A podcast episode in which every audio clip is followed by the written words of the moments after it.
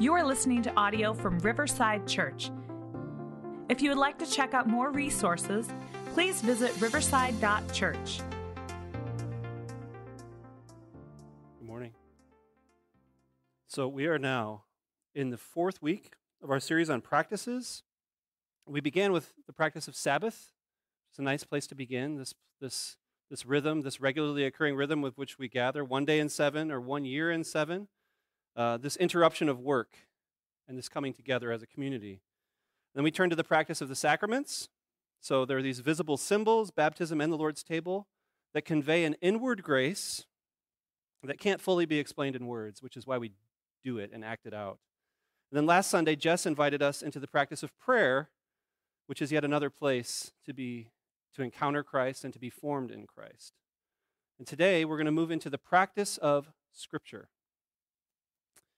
So you could put a lot of words between the of and scripture there the practice of reading scripture, the practice of memorizing scripture, the practice of praying with scripture, of exegeting scripture, of interpreting scripture, applying scripture, praying scripture. So just like there are very, very many ways to pray, as Jess talked about last week, there are also very many ways to practice scripture. So as we get set to dig in, let's pray.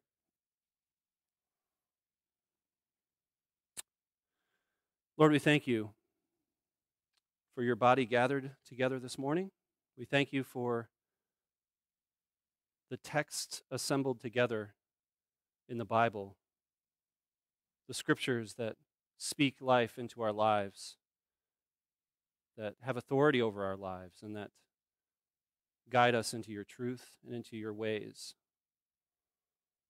So, as we open your word together today, may these words of my mouth and the meditations and thoughts of every one of our hearts be pleasing to you, O Lord, our rock and our Redeemer. Amen. So before I jump into the practice of Scripture, we're going to spend a little bit of time on what Scripture is, in case you don't know. Um, because we spend so much time studying Scripture, teaching on Scripture, is a very large percentage of the time that we spend here in worship together is somehow related to Scripture. So it makes sense to talk a little bit about what it is um, Riverside Statement of Faith says this about the Bible. And so scriptures in the Bible kind of go hand in hand, very, very much used synonymously. It says this The Bible is God's unique revelation to people. It is the inspired, infallible Word of God and the supreme and final authority in all matters upon which it teaches. No other writings have such divine authority. The Bible's truth is timeless and speaks to our everyday lives. So we have a high view of Scripture here at Riverside, a very high view. Um, it is unique and inspired. It is infallible, which means, if you want to look it up in a dictionary, never wrong, never failing, or making a mistake, never making a mistake. That is the supreme and final authority, and it is timeless. And we do believe that truth can be encountered in all sorts of books, right? You can encounter truth in very many, very many books uh, all sorts of books, but that the Bible and Scripture itself is unique. That doesn't mean that we value our specific or only interpretation of Scripture or, or of every passage of Scripture over against everybody else's. Um, or to even claim that at River, anyone at Riverside, perhaps the pastor least of all, fully understands everything that the Bible is getting at, because I do not. But it does mean that as a community, when we look at the Scriptures, we believe that they have unique divine authority over their lives. But how about like the practicality of it? Because this is about practices. What is the Bible practically? A super short recap, if you don't know, written by over a dozen writers over thousands of years. What we call the First or the Old Testament is made up of 39 mini books. And the oldest and the first five are also known as the Pentateuch, and that was the first chunk of Scripture to be called the law or the Torah. And after the ministry of Jesus, another 27 letters or books of Scripture were compiled to make the New Testament. And the New Testament was written in a much shorter, like approximately 100 year period. And it is itself a compilation of the apostles' teaching and eyewitness accounts of Jesus' ministry.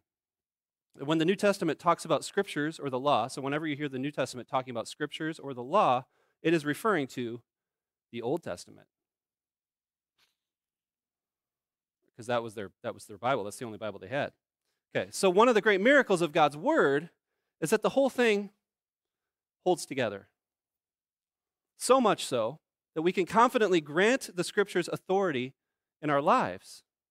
We can do this because this story that the Bible tells, the story of the triune God, creating the cosmos, calling out his people Israel, covenanting with them, sending Jesus the Messiah to bring liberation and salvation, and promising to restore the whole thing to complete and perfect wholeness under Christ's reign.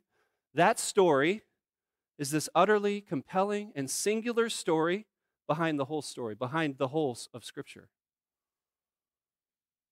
And today's goal today's primary goal, is to explore the practice of Scripture.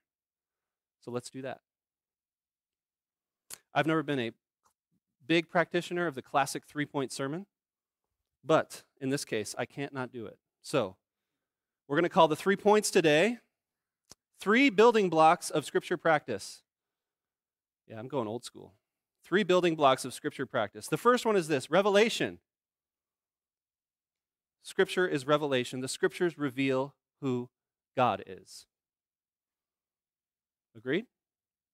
The scriptures reveal who God is. That's a big deal. The fact that scripture is revelation is a huge deal.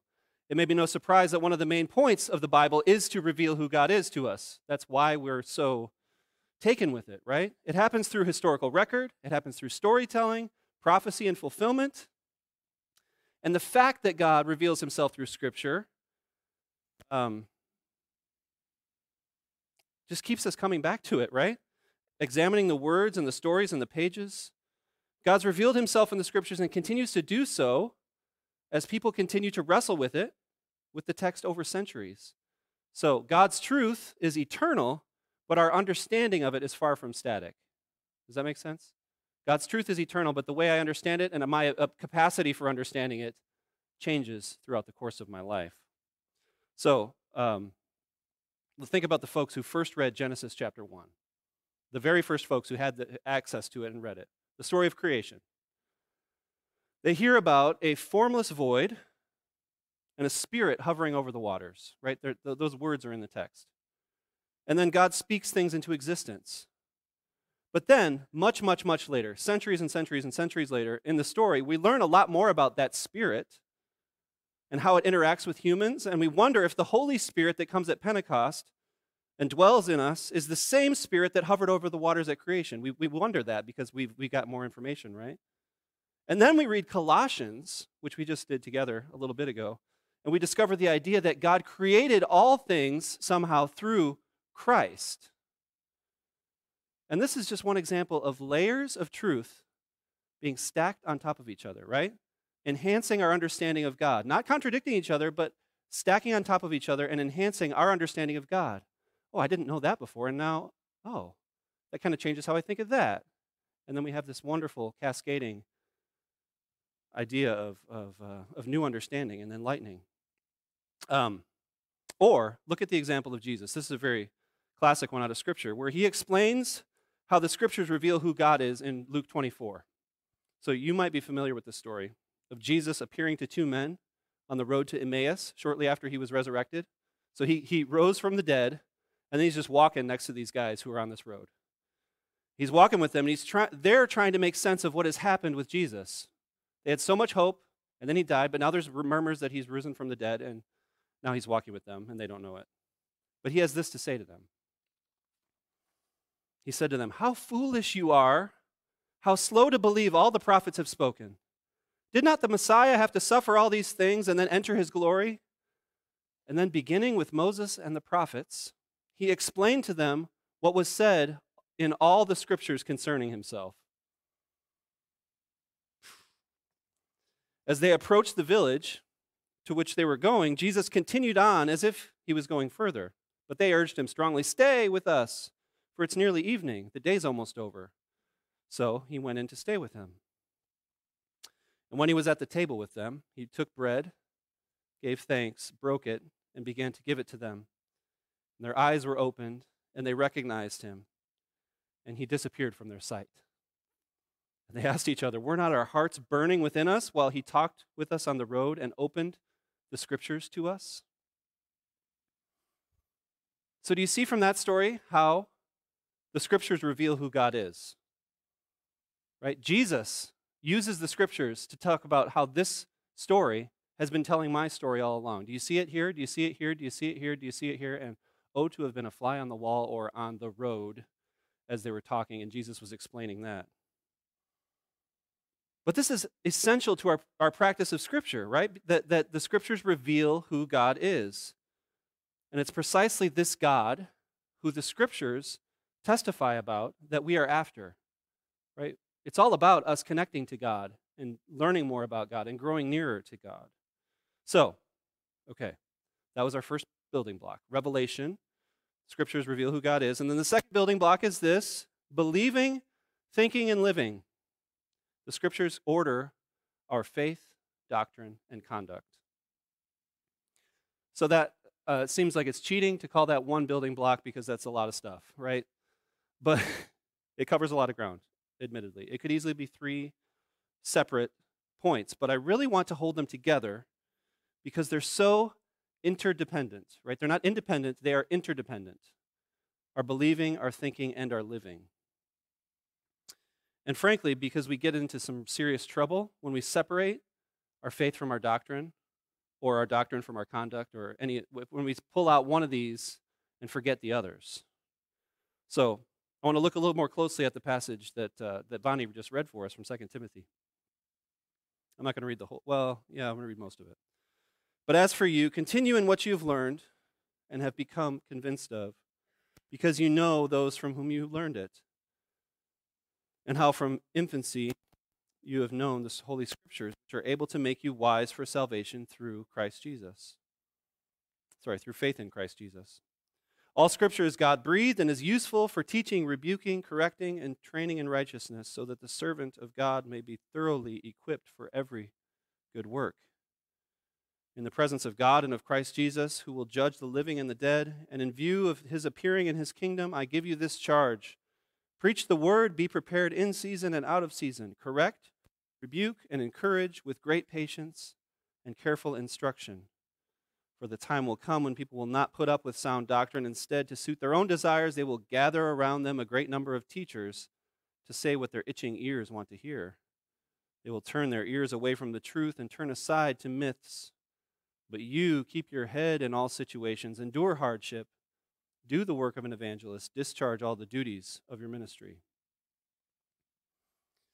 So there's a lot of really good and practical language in this passage. Scripture, this is like a lot about what Scripture does in our lives and, and how we use it. Scripture makes us wise for salvation through faith in Jesus Christ. Faith and the summons to faith is a foundational purpose of the Scriptures right? The fact that the Bible calls us and summons us to have faith. The salvation that comes through faith in Jesus Christ is at the center of the revelation of Scripture, right? Right at the center of what Scripture is getting at is this story that compels us to be saved, to have faith in the story. Scripture calls us to believe and paints this beautiful and compelling invitation into the reality of God, a reality that anchors our faith and our thoughts and our conduct, our behavior. So, probably the most well known thing that the Bible has to say about the Bible is that 2 Timothy 3 16 and 17, right? You may have heard that before. All scripture is God breathed and useful for teaching, rebuking, correcting, and training in righteousness. Maybe you learned it in the King James Version, memorized it as a kid, something like that. So that the servant of God may, may be thoroughly equipped for every good work. So, scripture is from God. That's, that's good. That's important. It's from God. It's useful for teaching and rebuking and correcting and training in righteousness. And it's good for every good work.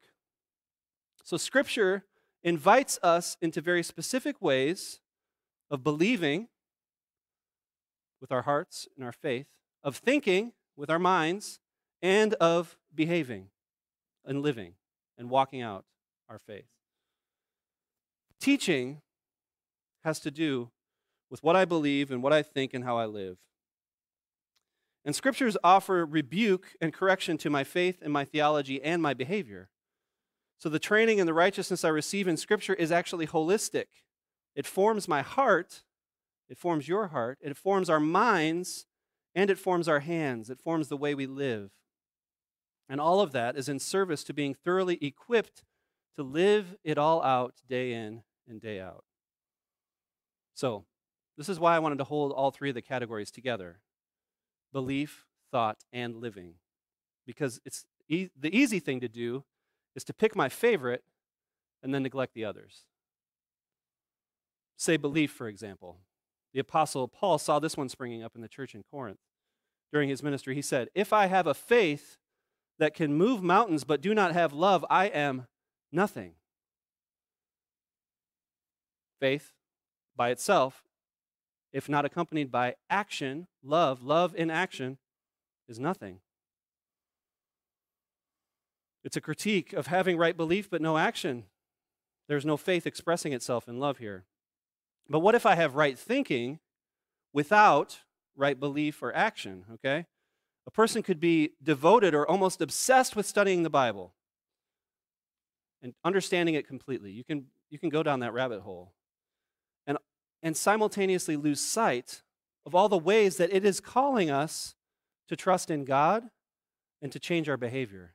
We get so obsessed with understanding it with our mind that we forget that this is actually something that is supposed to affect how we live. We build a beautiful tapestry of ideas, but we give them no place to live. And then, of course, there is this temptation, possibility of treating the Bible exclusively as basic instructions before leaving earth, a rule book for living. But if we don't have deep, deep faith and thoughtful theology, it devolves into nothing but rules and legalism, right? It's just a rule book, a handbook for how I, how I, how I can keep myself in check. But without faith, without thoughtful theology, it's just rules and legalism. So I'm encouraged when I read what Paul said to Timothy just a few verses later in uh, chapter 4 of 2 Timothy, when he says, Preach the word, be prepared in season and out of season, correct, rebuke, and encourage, same words he used before, with great patience and careful instruction. Great patience and careful instruction. So Paul's just given this, this teaching about Scripture. But this is a rubber meets the road lesson for Timothy. To trust the Scripture to do what God says it will do. Do we trust the Scripture to do what God says it's going to do in our lives? He says to preach the word, to correct, to rebuke, to encourage, and to be patient and to be careful, right? Careful instruction. Be careful. In Hebrews, scriptures are referred to as sharper than any double edged sword. That's not something to wield recklessly, a double edged sword, right? So we're supposed to know the power of Scripture and wield it faithfully, patiently, humbly, and carefully. So it's an amazing thing. It's an amazing thing to have our beliefs, our beliefs, our faith, our thoughts, and our lives shaped by the very same scriptures that reveal God to us. Right? So the first two points again scriptures reveal who God is, revelation. And then the second point is believing, thinking, and living. The scriptures order our faith, doctrine, and conduct. And then the third, the third building block is this devotion. Scriptures draw us deeper into Jesus.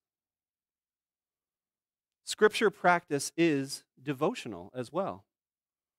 That is, we can spend time dwelling in Scripture, meditating on its words, and in that very practice of just slowing down, reading Scripture, being with God in the Scriptures, we can be shaped by God in that practice.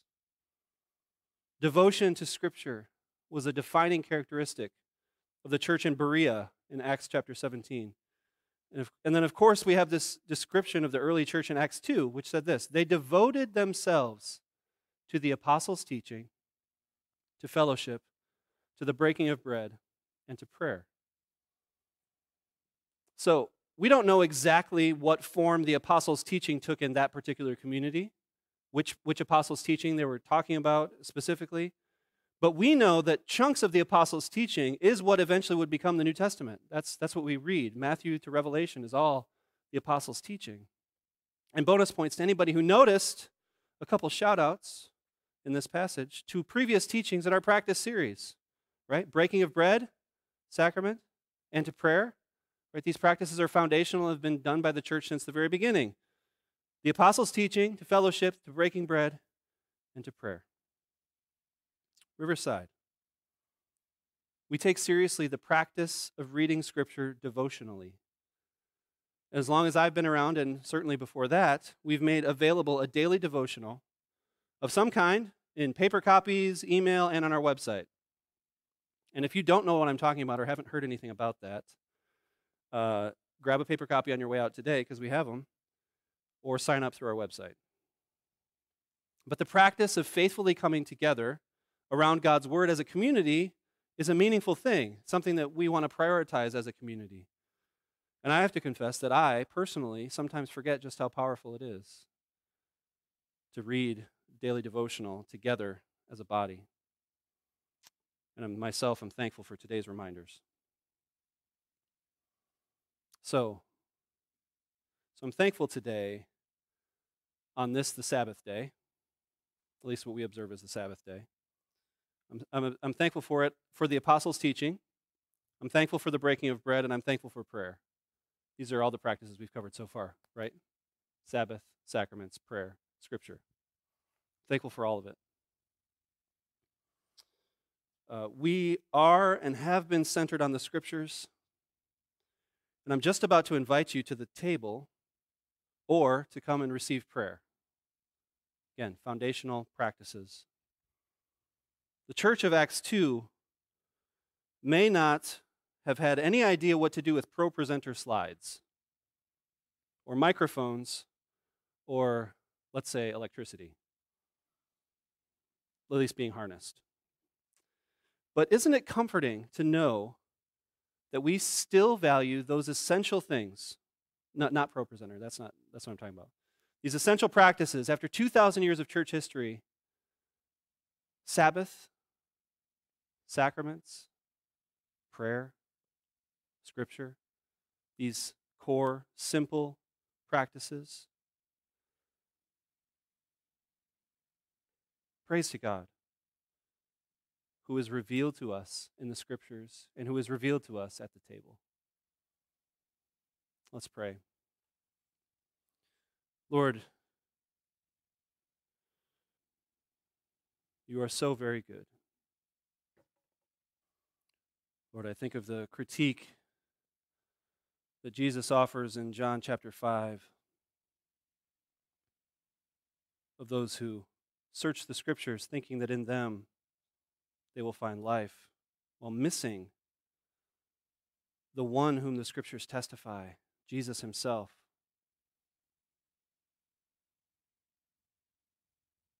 May we never miss the forest for the trees, Lord. May we never miss that these scriptures re- reveal you, reveal your presence, reveal who you are, reveal the kingdom that you're calling us into.